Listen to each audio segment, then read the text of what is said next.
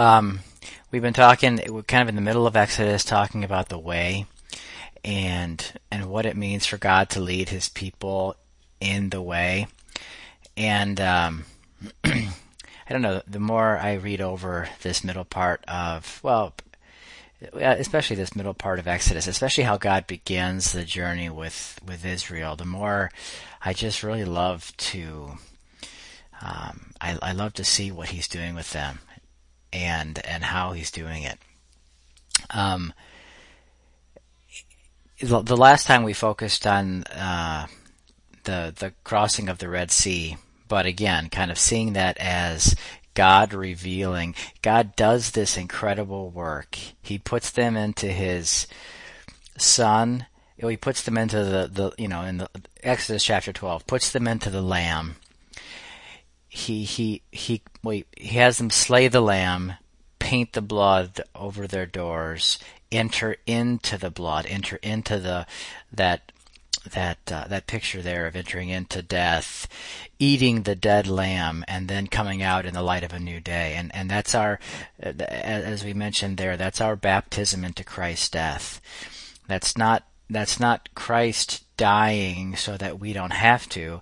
That's us being placed into, baptized into that death so that we are crucified with Christ, that we are uh, buried with him, and that, that he then arises out from among the dead as our resurrection and our life. And we've talked a whole lot about that. I just always want to emphasize that because there's really no point in talking about the way if we miss the if we miss that death if we miss the fact that we were placed into that death um, then we've missed everything because uh, why is that so important? Because if you don't see that you were the one crucified with Christ and that He is the life that now lives in you, then everything else in your Christianity is going to be you trying to live for Him.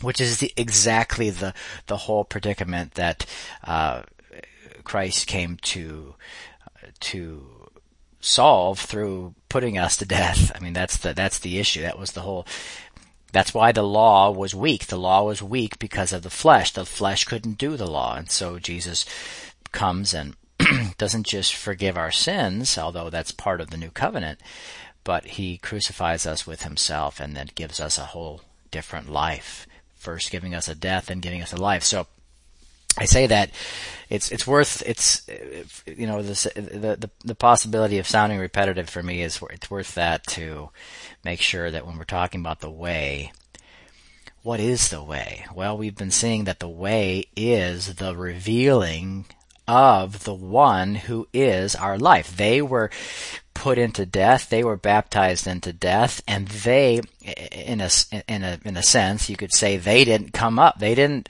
they didn't rise again. Christ rose and offered Himself to be their resurrection and their life, and so their souls come out of um, come out of Egypt. Yet not I, but Christ who lives in me. And and so, what must God do to the human soul? to show uh, to show them the way in which they must learn to walk. Well, he needs to reveal, he needs to make known to them, make manifest to them the one who is their new life. If Christ is their life, Colossians 3, you have died and your life is hidden with Christ in God. Therefore, whenever Christ, your life is revealed, you're revealed together with him in glory. If, if you want to know where you are and what you are and what God has made you, then Christ, who is your life, has to be revealed. Then you'll see yourself where you are, what you are, according to the one who is your life. And that's exactly what is going on in this in this story, and and that the the the, the way that it's uh, jumping out to me, it's it's it's. Uh, I don't I don't know. It just seems like every time you go you read through it, it just gets gets a little clearer, and and and uh, this is just super um, super clear in my heart right now. Just how how that's what is God doing right after He creates this a picture of this this covenant creation uh, in Israel. Israel, my son. What is he doing? He is teaching them his son. He's letting them have all kinds of needs. And then he's revealing Christ as the answer to all of those needs. And that's what I want to look at tonight in some of these, some of these events. But the big picture is that the way isn't something that Christ points to and shows you. It's something that he is. It's, it's not even a way that he lets you go in a sense. Uh, because walking in the way will be, will be to you the end of what you've called your life it's not a way that he just opens for you and, and, and he doesn't just give you a map or, or show you, point you in a direction or give you a new way to live your life now that you're a Christian. That's not what this is about. The way is the actual person who has been deposited in your soul at, at new birth and the way forward. And I know, I know that this sounds so impractical to so many uh, Christians. I, I, get comments like that all the time. It's just not practical. It's not because the reason it sounds so impractical to us is because we're so used to someone telling us what the way is, so that we can live it, so that we can do it, so that we can find the three three keys and the seven steps and, and apply them to our natural lives, which is exactly the opposite of everything that God is trying to do in you and will keep you in bondage for the rest of your life. God isn't trying to teach you how to live a certain way. He's trying to reveal in you the one who is the way. And your way forward in spiritual growth or in, in, in, um, growing up into the fullness of Him who is the head in all things, or whatever way you want to look at the spiritual growth, knowing even as you are known, you know, apprehending that for which you have been apprehended of God. There's a bunch of different ways that Paul describes spiritual growth, or John, or whoever. Um, or, or Jesus, you know, abiding in the vine and bearing fruit, whatever that, that reality is going to happen in a particular way. There's a way forward. There's a way on. There's a way to continue. And the way is, again, the way is the revealing of the person who is your life because you don't know him. You don't know him. That's been like thundering in my heart recently. More, uh, just when you think you know something, the Lord just, just rocks your heart with that, that, that realization at a new level or a new a new reality. You don't know him. You have seen a few glimpses. You've caught some light has has shown in your heart. There's so much that you don't know of him. And so what is what does he do? He does this incredibly kind and wonderful thing. He lets you feel the, the, these needs that you cannot you can't meet them. And then in the presence of that need, he then reveals Christ as the food that you can't create or you can't supply and the drink that you can't you can't find anywhere else. He starts to reveal Christ in all these little ways in your heart and you grumble and you complain and you misunderstand and yet God doesn't change his pattern. He doesn't change his way for you. He, he just leads you in the way. No matter how much you grumble, the way forward, the, the way in every little detail of the, of the Exodus was the revealing of Christ as what? As everything that he was showing them revealing of Christ as the parting of the Red Sea, revealing of Christ as the bread from heaven, as the water from the rock, as the, as the mountain into which they saw they they they, they rose up in, into and ate and drank and saw God. He, revealing Christ as the high priest revealing Christ as the ark as the as the as the tabernacle of God as the as the branch, uh, as the staff that, that grew almond branches and came alive from the dead, revealing Christ as the serpent on the staff, revealing, I mean, it just, that's what he, and Jesus even says, uh, at least grabs a handful of these and says, that's me, uh, that, that was me. He doesn't, he doesn't even leave you to guess about it. He just says, remember this? That was me. He, he was showing you me.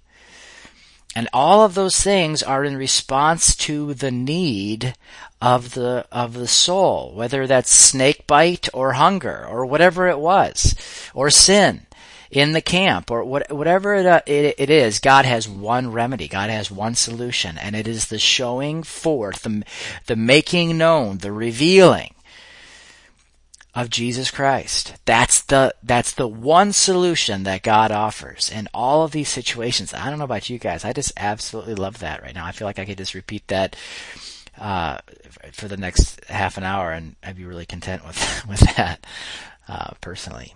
But, um, so the way, I'm trying to get into my notes here.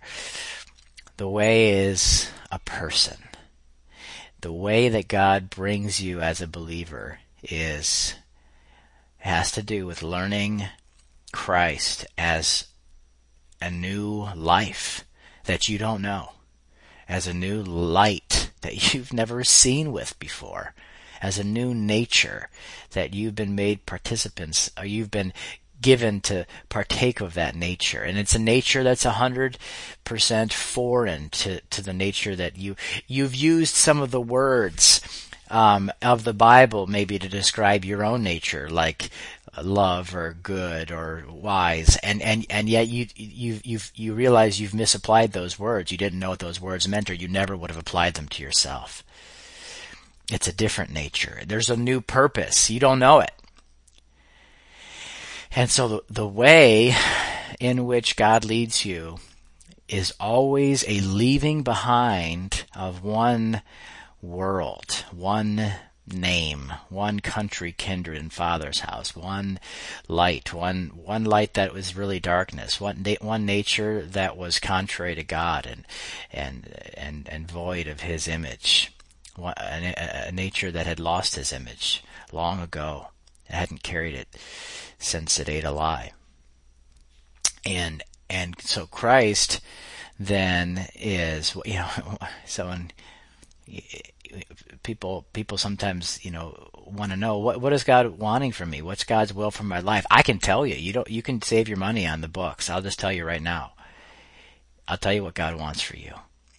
He wants to reveal Jesus Christ in your soul. That's what he wants. He wants you to walk in the light of the life of Christ. He wants to first give you that life if you don't have it, and then he wants to reveal it in you as the fullness of everything that he desires from you. He gives you what he wants. And the only way you'll walk in it is if he opens the eyes of your understanding and shows you the, the, the true expectation of your calling, which is Christ in you, the expectation of glory, His glory in you. So, I, I, I stress these things uh, partly just because I feel like the Lord's stressing them in my heart. Just, just once again, I feel like I always always bringing me back around. No matter how much I've seen or, or, or shared or whatever, always bringing my heart back around and always just like this this I'm not talking about a vision or an actual audible voice or anything but just this realization in my heart Jason you have never gone this way before Jason this is always new it's you you're you are ignorance into which I must speak words of life. You are darkness into which I must shine. And I know that's true. I know that's true of me. And I just, I want, I, I welcome that now. So, I feel like God is guiding us in His way, and I feel like the way that He is guiding us in is the fulfillment of every single picture um, that we see in, in this story. And, and the thing that they didn't understand and the thing that we don't understand is that they began their journey outside when they were already out of Egypt, okay? They began their journey perfectly ignorant of what? Of everything they had a salvation that, but they didn't know their salvation. They had a redemption. They didn't know the redemption. They had a savior. They had no idea who he was. They, they, they and, and, and they assumed. They started to assume, just like Christians do, as soon as we get saved, we think we know what pleases God. We think we know what the mind of the Lord is. We think that the will of God is just a simple list of do's and don'ts. We think the purpose of God are, are five things that we can write down in a notebook. We don't have a clue we're, we're so ignorant and the dumbest thing in, in the world that we could possibly do is try to use the mind that we used in Egypt to try to understand the things of God. And that's, that's what God is dealing with these people about. They don't know that they're rebellious and stiff-necked. He's trying to show them. They don't know that they're bitten by a snake and God's trying to show them the way out of that. They don't know that, what true food is and God's trying to reveal it. They don't know what, what real drink is and God's trying to show them them. They have no idea what the relationship is they're in. And so God's trying to make it obvious to them in a multitude of types and shadows and pictures and ceremonies and laws. They have no clue how to define or understand their relationship of God and Christ. They're totally blind to it and God's giving them one picture after another picture. And we, to this day, we don't even know what those things are pictures of. And it, it's it's so sad. We just say, well, "I'm glad I'm not in the old covenant because I don't have to kill goats or something." And we don't even know that those are the pictures of the things into which we have been born anew of spirit, and every single one of them applies in a far greater way to our soul than it ever did to their flesh. We don't know, they, they didn't know the purpose for which God brought them out. They didn't know the image of God. They, they tried to make their own image of Him, saying, this is the God that brought us out of Egypt, and it was a, it was a golden calf. They didn't know anything. But what's the answer? What's the answer to all of this ignorance? What's the answer to every single thing that they didn't know? Well, I'm going to say it again. It was with them and with us the revealing of Jesus Christ. In their covenant, in outward pictures and shadows and types, in our covenant, the actual revealing of the Son of God in you. That's the mystery that all of these pictures and shadows and types pointed to. You can sum it up in this one little statement, Colossians 1.27. Here's the mystery promised beforehand, spoken of by the prophets, lived out in types and shadows by the fathers, spoken in many portions and many ways. Hebrew chapter. What is it? What, what's the? What is it? What's it all talking about? Here it is. Christ in you. Christ in you. And and and, and someone who's ignorant would say, "Well, I I've known Christ has been in me since I was seven years old and got saved at Bible camp." Okay, knowing Christ is in you and knowing the Christ who is in you are two totally different things. And if you knew even the, the, the fringes of the Christ who is in you, you would never say, I've known he's in me for the last 30 years. You couldn't, you couldn't, those words couldn't come out of your lips because it would be such a, a declaration of ignorance and, and silliness. You just fall on your face and say, Father, reveal your Son in me. Because that's the only thing that makes sense. When you begin to see the, the, the, the, the, the beginnings of Christ, the beginnings of who he really is. So they start in this condition of ignorance. What kind of ignorance? An ignorance that is that is perfectly dark. It's it's an ignorance much like what Jesus said. If the light that is in you is darkness, how great! If what you're using for light is darkness, you're in a really bad situation. You're in total darkness. How great is the darkness? So it, it's like God has brought them out. He's done a very great thing. He, he, he's kind of, in a sense, you could say he's made a new creation out of Israel. They were slaves in Egypt. Now they're a covenant people, uh, uh, you know, unbeatable, uh, and, and pure in God's eyes in, in the wilderness. Well, eh, what, what's, what's the issue? It's just like the natural creation. What does it say in Genesis chapter 1? I think it's verse 3. It says that the, God made this, the heavens and the earth, and yet the, this thing that he made, it was good, but it lacked it lacked something. What did it lack? It lacked light. It was dark, it was without form, and it was void.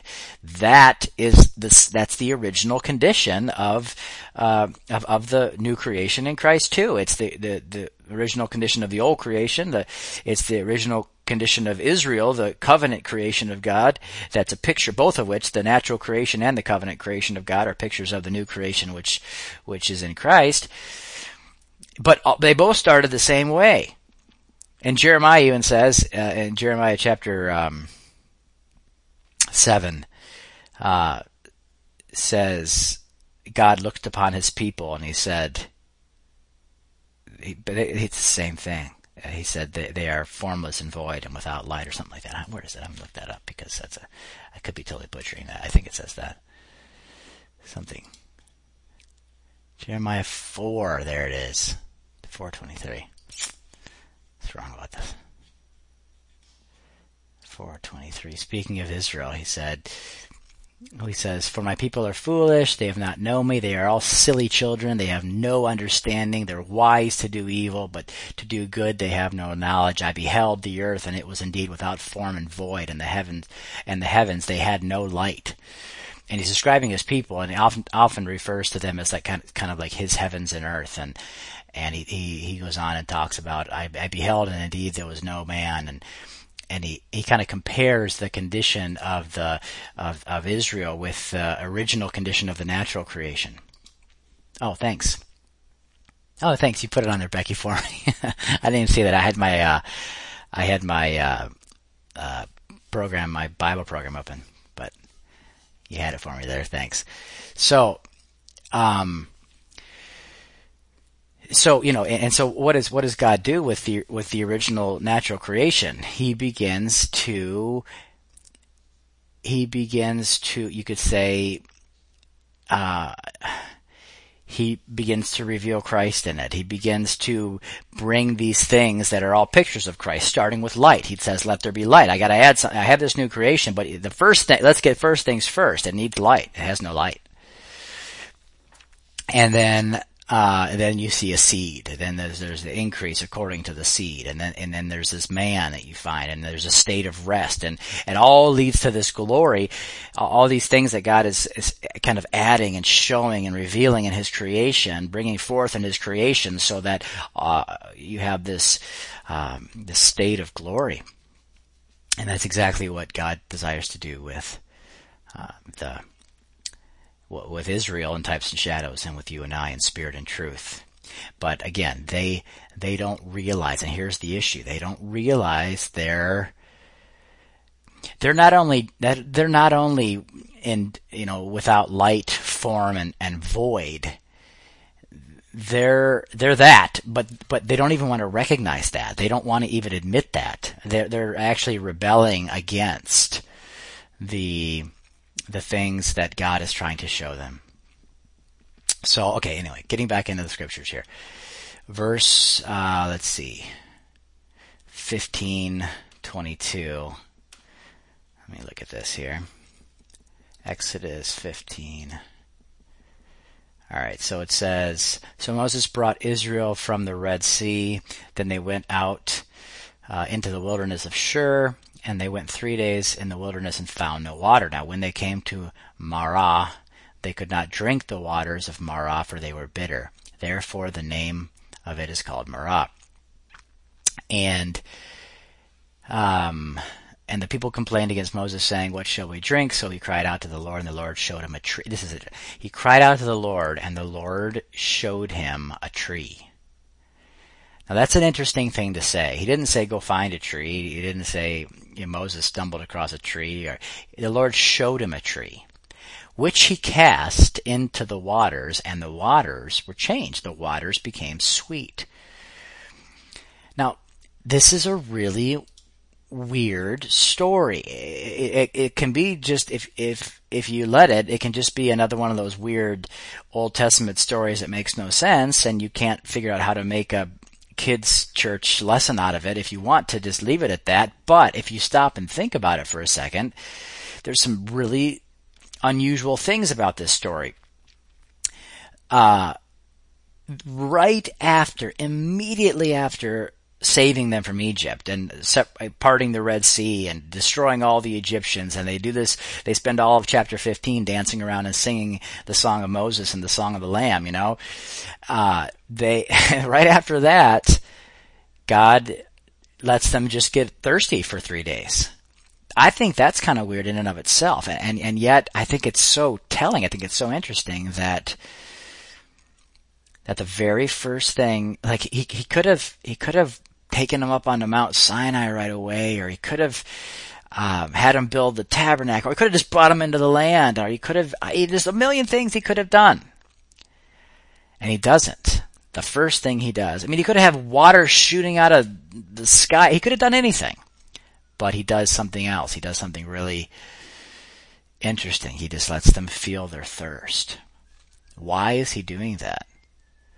Well, I think, I think it has to do with what we've been talking about. I think it has to do with the fact that he lets them face their own needs, their own lack of resources, their own uh, failure, their own inability to supply for themselves, and then or so that, maybe it's better to say, so that he can then reveal himself as true water or true food. Now this isn't just talking about natural needs and how God is our, God is our uh, provision. I mean, he, he could have shown that he could have given a ton of pictures of just being a natural provider with he didn't have to reveal a tree and throw it into the water for him to show that you know those details would have been completely superfluous, and maybe they are superfluous in the minds of a lot of people. But as we as we go through here, see there's a whole lot of details here that have to do with the revealing of Christ. They can't have to do with anything else. It's not just God said, okay, when you pray, I'll make it rain. You know, that maybe you could take that for God as our natural provider. That's not what happened here. He let them get thirsty and then uh, they, they, they need to face that they have a whole lot more than just natural needs here and that he has a whole lot more than just a natural supply. And he never gives them what they're looking for according to their understanding of their need. He doesn't just, again, he doesn't just give them regular water. He gives them, he reveals Christ as the solution. He, he, he, he and they, and even when they find water, they can't even drink it until God shows them a tree, shows them a cross that they have to throw into the water to make it drinkable. This, this is, let me just jump ahead here. I'm going to get several jump, suddenly, uh, we're going to be like three years ahead and we'll jump back again. But in Deuteronomy chapter 8, let's just read this verse here. Deuteronomy 8. Look at this, verse 3. He humbled you and he allowed you, this is verse, yeah, 8 verse 3. He humbled you, allowed you to hunger, and he fed you with manna, which you did not know, nor did your fathers know. It was something totally foreign to you. Why? Why did he do it? So that you would learn something. So that you learn that man does not live by bread alone, but by every word that proceeds from the mouth of God. I just find that to be such an interesting statement. He let you feel hunger so that he could reveal to you that you don't even live by bread alone. He, but but you reveal I mean you live by that which proceeds from the mouth of God. I just that that's exactly what I see happening here. And that's that's what happens with the the manna, and that's what he's referring to. He's referring to the manna there, and and that's the very next thing you see is that God. Uh, a few days later, they're grumbling, grumbling again. Uh, they're grumbling according to their own expectations. They're grumbling. They're grumbling uh, based upon their own ideas of what this relationship's what, what this relationship's about and what it should entail. They they have a bunch of expectations that they brought with them into this relationship, just as every Christian does when they when they're born again. They just think, well, I thought that, I thought that. You know, if God's so good, how come He allowed me to have? You know, we always everyone says all these things, and it's all 100%, it's not based on the revealing of Christ in your soul, it's based on the, all the imaginations from Egypt that you've dragged into your relationship with Christ. And so you start out thinking, well, uh, you know, why did this bad thing happen to good people? And how come if God loves me, then I, this happened? And how come, you know, I can't, how come he lets all these people I don't know, make fun of me or how come there's no revival in my city or why can't I be a Bible teacher or why is my church splitting and why did my pastor I mean, we have all these expectations, most of which have nothing to do with what God's trying to do in your heart and everything to do with the Egyptian expectations that you've dragged over into Christ and the unrenewed mind. And you just keep grumbling before the Lord and a lot of our prayers are really not much more than grumbling. Uh, at least that's how they start.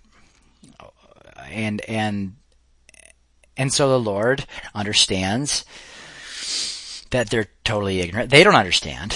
If they would have just understood that, then he would have very quickly been able to teach them. But they don't understand the true nature of their hunger or their thirst. And so God says, okay, you're hungry. Here's what we're going to do. I'm going to give you food but it's not, it's, again, it's not just any normal food. It's not any, it's not a natural, it's not a hamburger or it's something totally foreign. It's something, and it's a very strange, it's not only is it a totally foreign food, it's a very strange relationship that he, he establishes with the food. First of all, it's a food that he specifies over and over again. If you read throughout the Old Testament, whenever God mentions the manna, I think it's every time. It could it, maybe it, maybe there's an exception, but I think whenever he mentions the manna, he says, um, "Which you did not know, nor did your fathers know." He makes a point to. It's almost like that's part of the name because the name of the manna means what is it. That's why they called it manna because that because it says it says that in this in this in this section it says they called it manna before they said what is it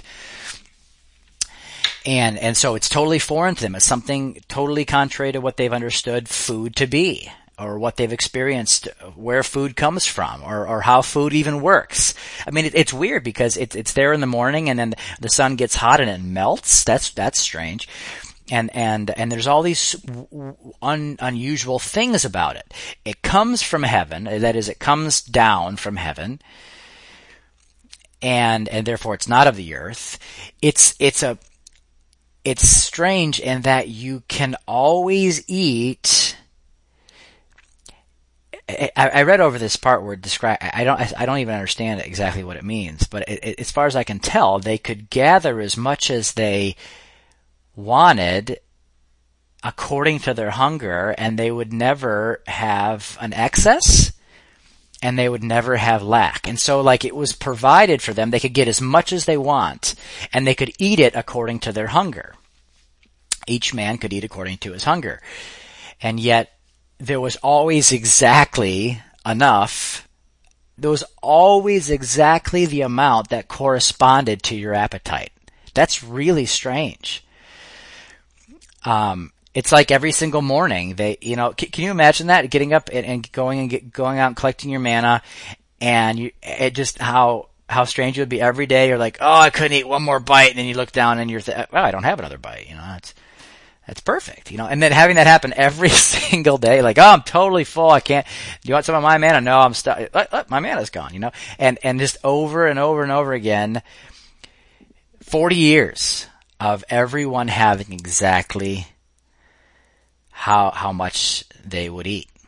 And and the people that gathered little didn't have too little, and the people that gathered tons didn't have too much.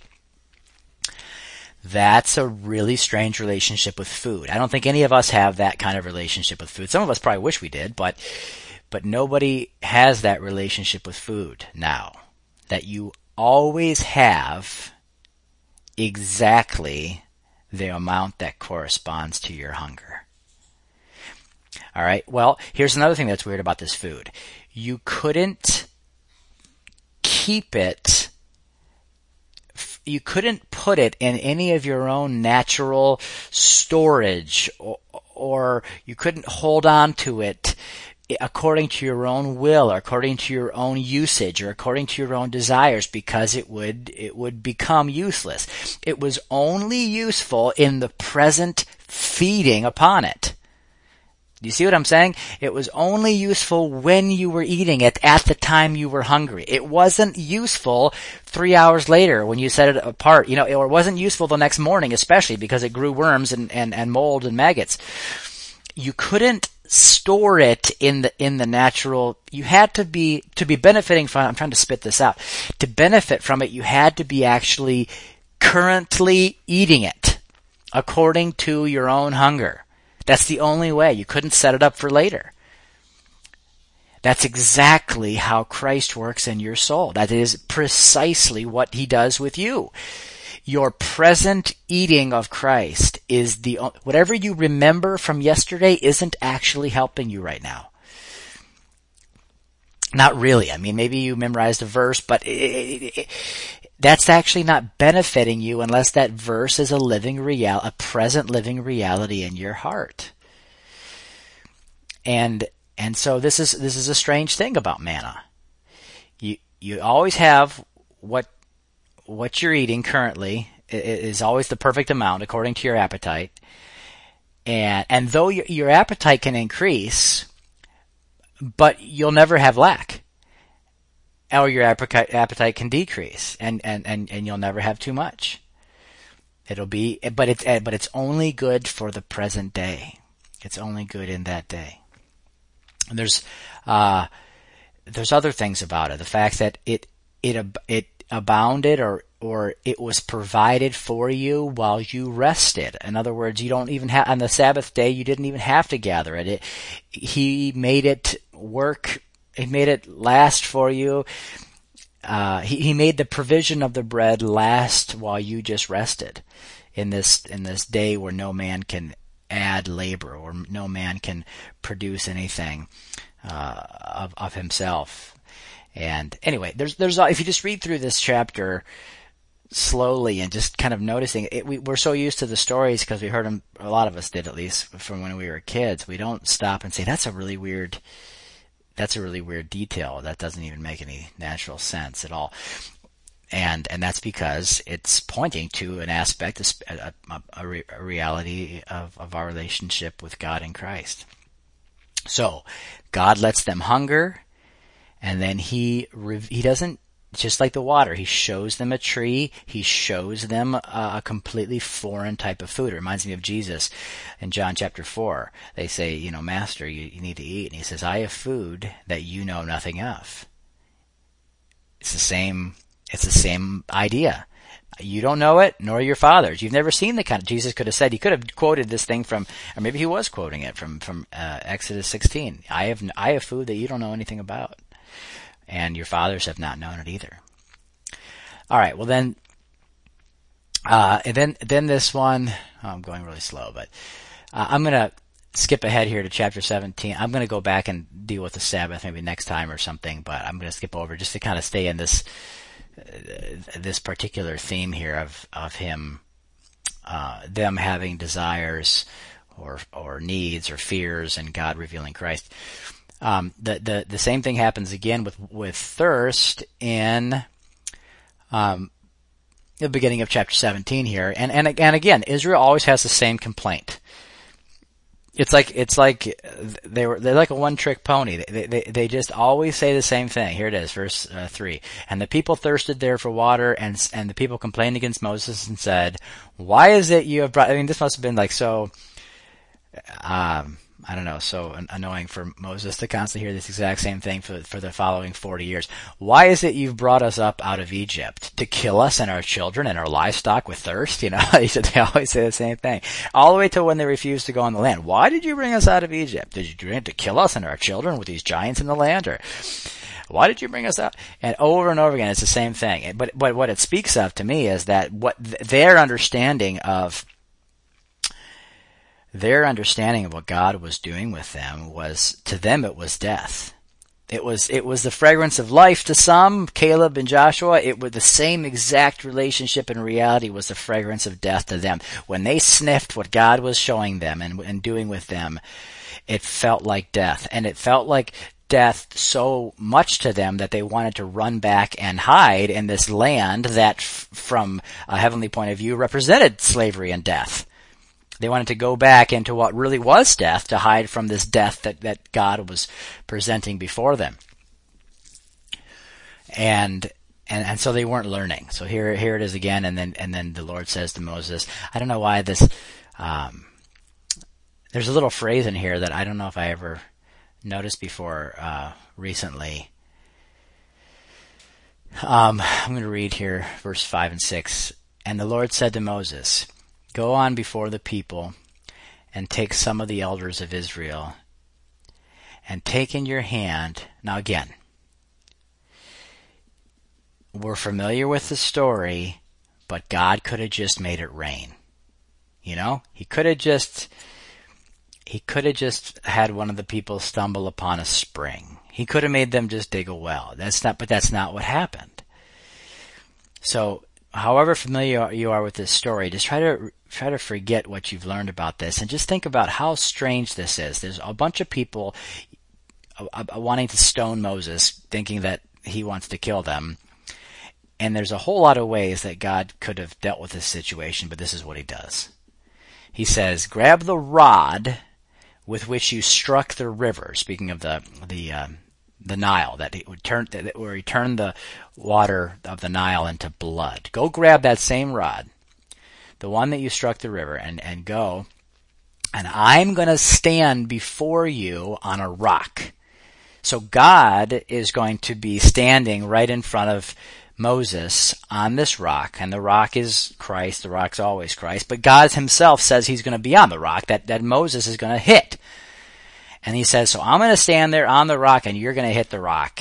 And then out of that rock, which incidentally is impossible, but out of that rock is going to flow so much water that 600,000 men, not speaking of children and, and, and, and women, are going to be able to drink from this from this rock. And so Moses did that in the sight of the elders of, of Israel, and all the people drank. Well, um, first of all, it, it strikes me that God specified that the the rod that he was to use is the same one that the blood came out of first. First, the blood, that the rod, as we've looked at before, in all these pictures, the rod is always the, the cross, whether it's whether it's the the rod turning into the serpent and swallowing up the rest of the serpents, or whether it's the rod that's lifted up and spreads the Red Sea, or out of the, all the judgments coming out of the rod, or the serpent on the rod, or the rod that buds. All of these are are pictures of the or the rod or the tree or whatever they throw into the water. It's all the same thing. That that this these are just various pictures of the cross as the solution as far as I can see, and and, and I feel like that's becoming more more clear and not less. Um, and so here's the rod again, and yet um, it's the rod, the blood comes out of the rod first, or the the the rod is the the brings forth this judgment, this bloody judgment first, and now the same rod. The, go take the rod with which you struck the Nile River. Now rather than bring forth blood, it's going to bring forth life. Rather than bring forth death and judgment, it's going to bring forth life for these people. But, but you have to strike the rock to get this thing to work. You have to actually strike me. You have to, you have, I'm going to be the one, this is just like Isaiah 53, you know, I please the Lord to strike him or to crush him. But out from that striking, flows rivers of living water. Flows the blood and the water. Not the blood, I mean, not the water only, but the blood and the water. There's judge, this is what John says in First John. Now, it's not only the water, it's the blood and the water. There's two sides to this thing. And so, um, I just think it's really interesting that he specifies that, that the, the rod is that which brought blood before water. And then and then just that uh, it's it says the part that I hadn't really noticed, um, or maybe it just hadn't jumped out at me was just how God says, "I'm going to stand before you on the rock while you're hitting it." Um, I just think that's really interesting, and I wonder if that sheds some light on on why God, um, having done that, having struck the rock and bringing forth the water, Later on, God tells Moses to speak to speak to a rock and have it bring forth water, and Moses um, strikes it again for the second time, and God becomes very angry at that. And I, I wonder if that has to do with um, kind of uh, messing up the picture of Christ, um, crucifying again to him, you know, uh, the Son of God, or, or uh, you know, I haven't seen that clearly. It just kind of, it just kind of is is interesting to me that when Moses was only supposed to speak to it so that rock so that the rock would bring forth water, he goes over to it with a staff, grabs the staff again and whacks it a few times. So, um, yeah, we're kind of out of time. The next one here, I'll just mention real quick, is just Christ. Christ is revealed. They're about to get attacked by these people, the people, uh, by the what are the Amalekites, or and and the the people are afraid, and then the, there's this other picture again with the staff involved of Moses going up on the mountain, and and while his hands are up on the mountain, they cannot be defeated, and when his hands fall down, they get pushed back by the Amalekites. And again, there's a lot of ways to win uh, a battle, but this one is clearly involving God dealing with the situation, dealing with their, with, in this case, their lack of power, their lack, their inability to win the victory, to destroy the flesh, to put to death the uncircumcised flesh, uh, by revealing a particular view of Christ. So, I'll stop with that. I'll kind of go back a little bit and catch a couple things that I jumped over real quick next time, but we can, uh,